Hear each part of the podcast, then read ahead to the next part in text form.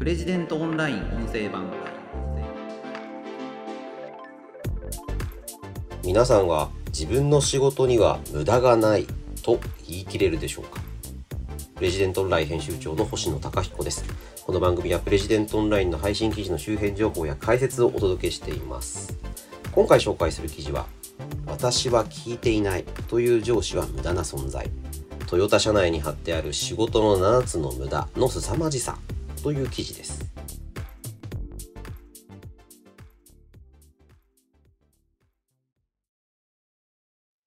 えー、こちらの記事はノンフィクション作家の野地恒義さんの寄稿になります。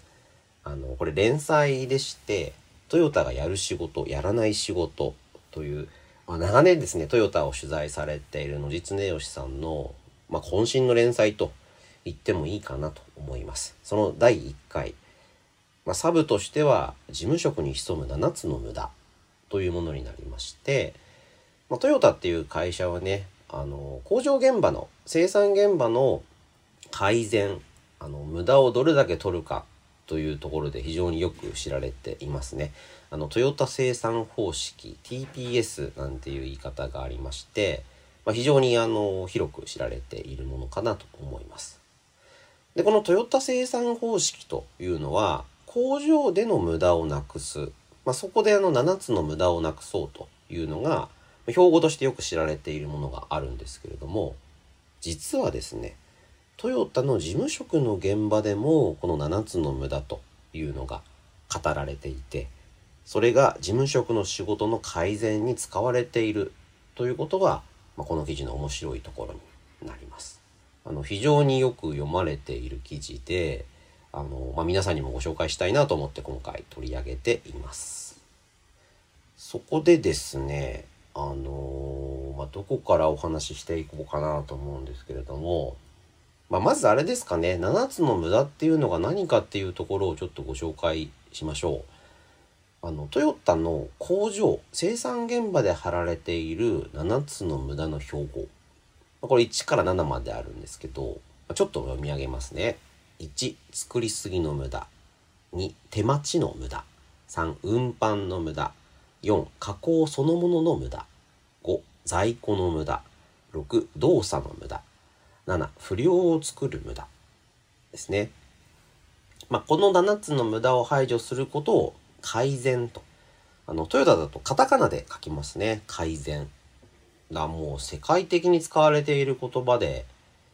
あの、改善、K-A-N-I-Z-E-N、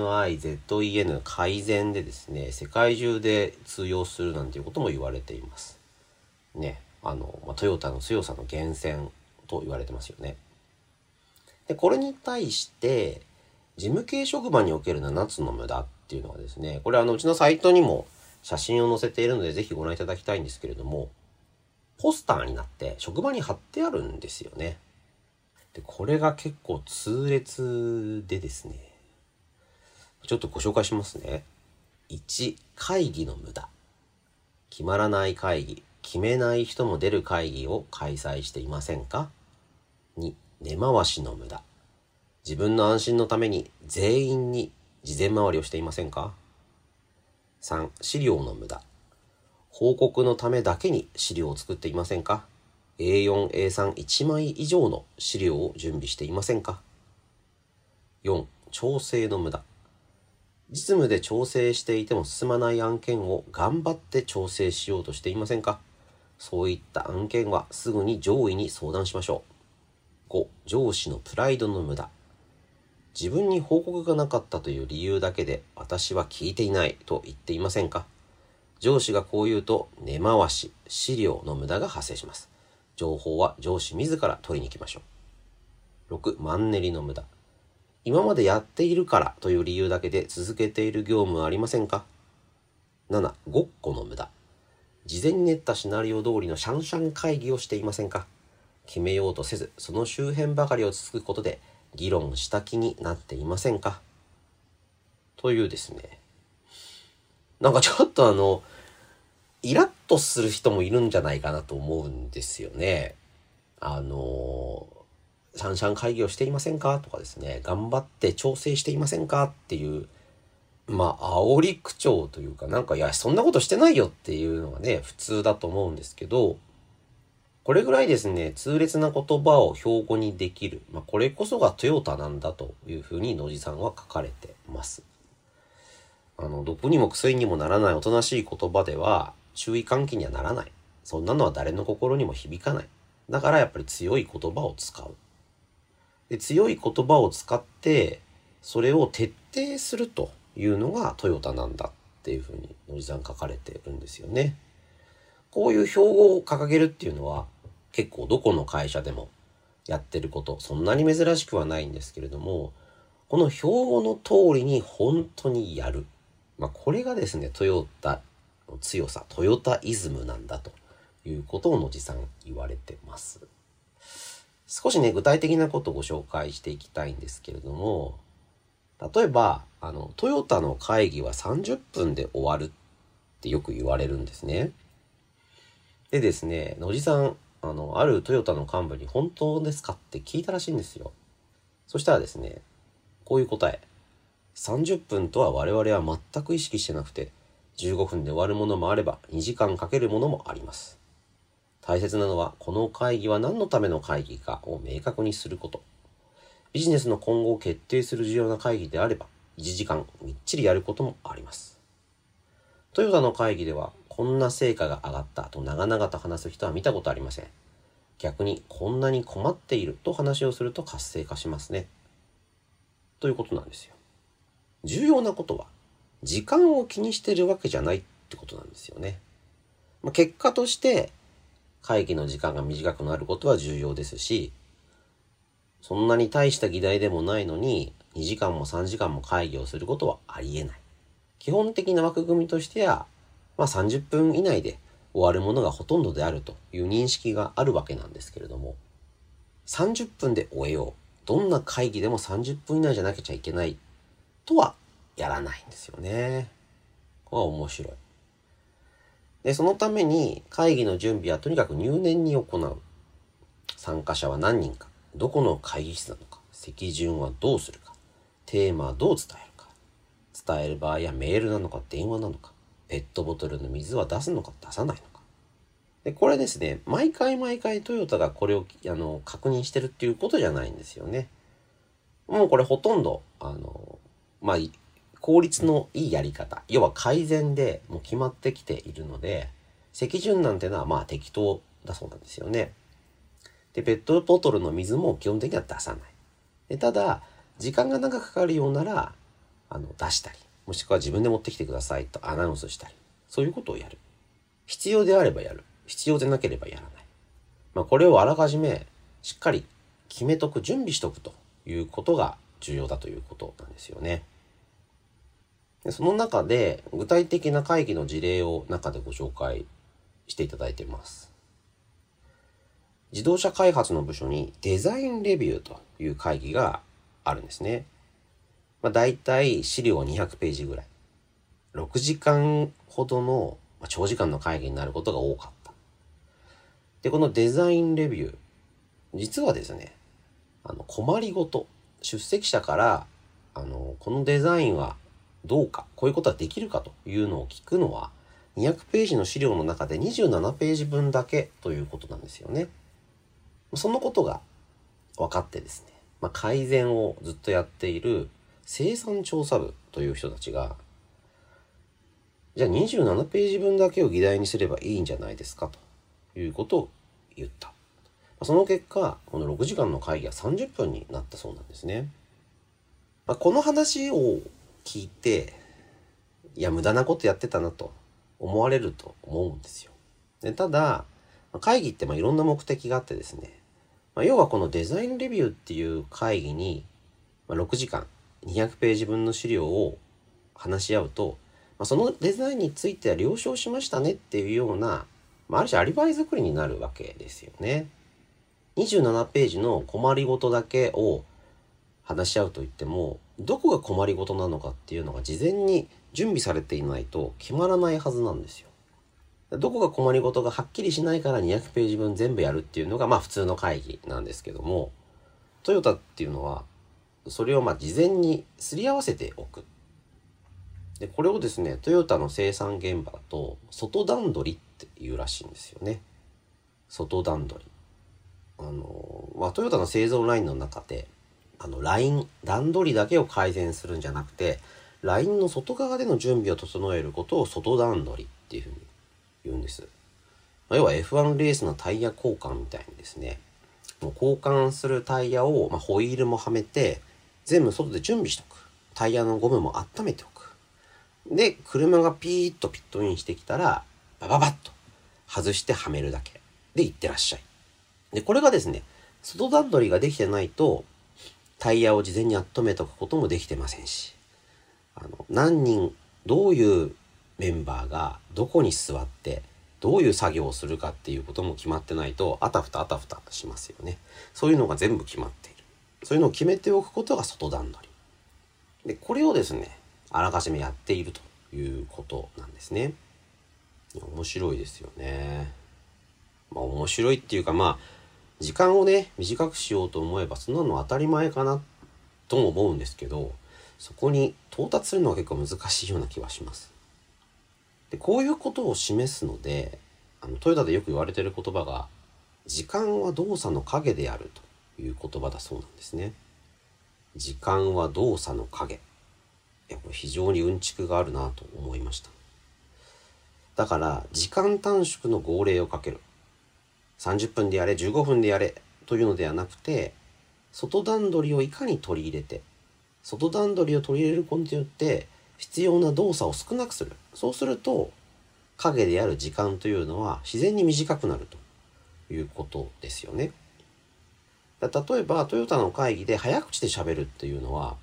あのダメなことだと言われてるんですね。それは肝心の中身が伝わらない。駆け足で話せ端的に話せっていうのは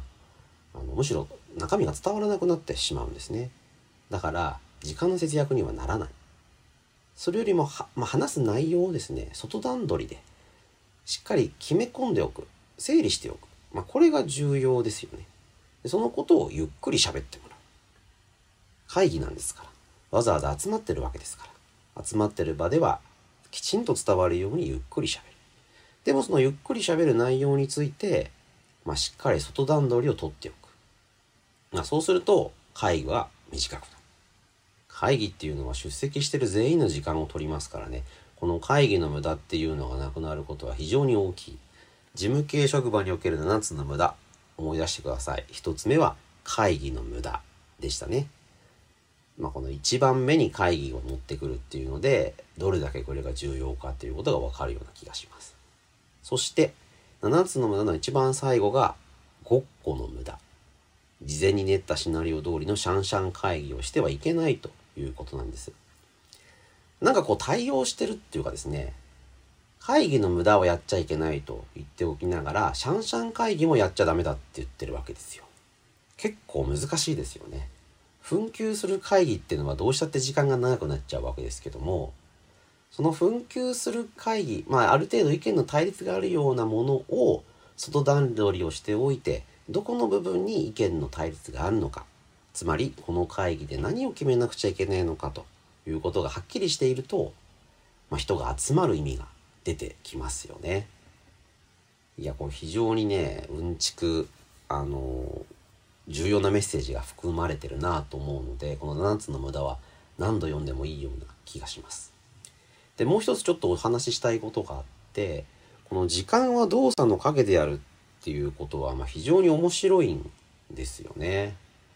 であのこれちょっと別の記事になるんですけれどもなぜ仕事のできない人ほど時間術にうるさいのかっていう記事がですねあの出ています。これあの川出処方新社の Your Time っていう本の一部を抜粋して作った記事になるんですけれどもこの本が面白くてですねあの時間術っていうのをやっていると仕事のパフォーマンスが落ちるよというのが書かれてるんですよね。要はえー、時間を節約するために to-do リストを作るとかメールを作業する時間を決めとくとか作業時間を計測しとくとかいろんなやり方、まあ、一時期タイムハックなんて呼ばれましたけれどもそういうことをいくらやっても仕事のパフォーマンスは上がらないむしろ落ちてしまうというのをまあ、メタアナリシスというですね、あの、いくつかの論文を、まあ、串刺しにしてデータを調べるという手法を使ってですね、あの、データ的に明らかにしてるというものなんですね。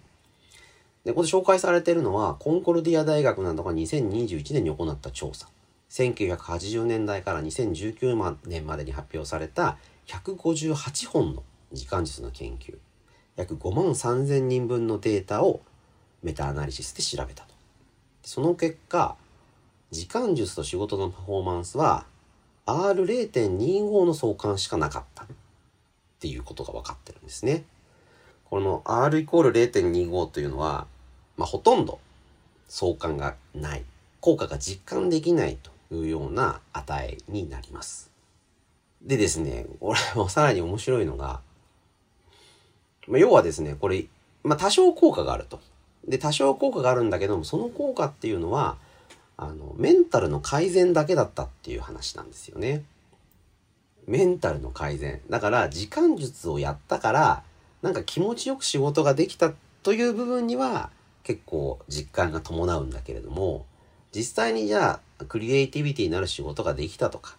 あの、非常に仕事の質が上がったというのは、まあ、ほとんど測定できなかったっていうことなんですよ。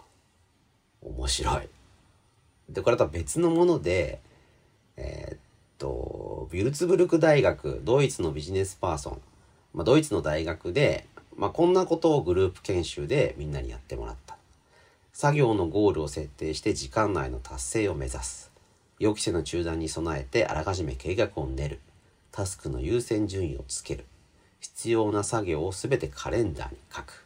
作業にかかった時間をモニタリングして次に生かす。まあ、この5つのですね、時間術をやってもらった。で、まあ、結果はですね、皆さんわかるように、仕事のパフォーマンスはさして変わらなかった。あの、こんな時間術の定番をですね、みんなにやってもらっても、ちっともパフォーマンスが上がらなかったっていう、まあ、実験結果があるんですね。で、これはですね、トヨタのこの7つの無駄にかなり共通するところかなと思いました。時間は動作の影なんですね。時間が大事なんじゃないんですね。動作が大事なんです。何をやっているか、具体的にどうするか、そこの部分を改善しないと時間っていうのは短くならないんですよね。会議を30分でやろう、15分でやろう。それを決めておけば、あの、まあ、自然とね、あの、生産性の高い会議ができるだろうと考えられがちですし、まあそういうことを言ってる人っていうのも結構いらっしゃるんですけど、それはね、あの、15分でできたっていう、まあ、気持ちよさを得られるだけであって、本当に15分で、あのー、30分1時間でやる会議の中身ができたかっていうと、いや、そうじゃないよということが、この様々な調査から分かってるということですね。でそして、トヨタのこの7つの無駄というところでは、そういうことが自然と分かっている。だから、時間は動作の影であるという言葉に集約されてくる。そういう言葉がいつも使われているということなんだと思うんですよね。ペットボトルの水を出すのか出さないのかね。あの、こういうのはもう、まだもう決まってればね、もう出さなくて出さないことが当然だっていうことになるわけですけど、これはまあいちいち聞くとかやってたらね、それだけで無駄ですよね。で逆に、あの、長い時間の会議になるのに水もないなんて言ったら、でも会議の雰囲気はピリピリしてて、水なんか全然取りに行けない。パフォーマンス落ちるに決まってますよね。実質をね、考えるということが非常に重要だという意味で、あの、まあ、さすがトヨタだなという気がします。あの、今回の連載まだまだ続いていきますので、あの、続きの記事もぜひプレジデントオンラインでご覧いただければと思います。ということで、今回は、私は聞いていないという上司は無駄な存在トヨタ社内に貼ってある仕事の7つの無駄の凄まじさという記事を紹介しました。それではまた次回お会いしましょう。プレジデントオンライン編集長の星野貴彦でした。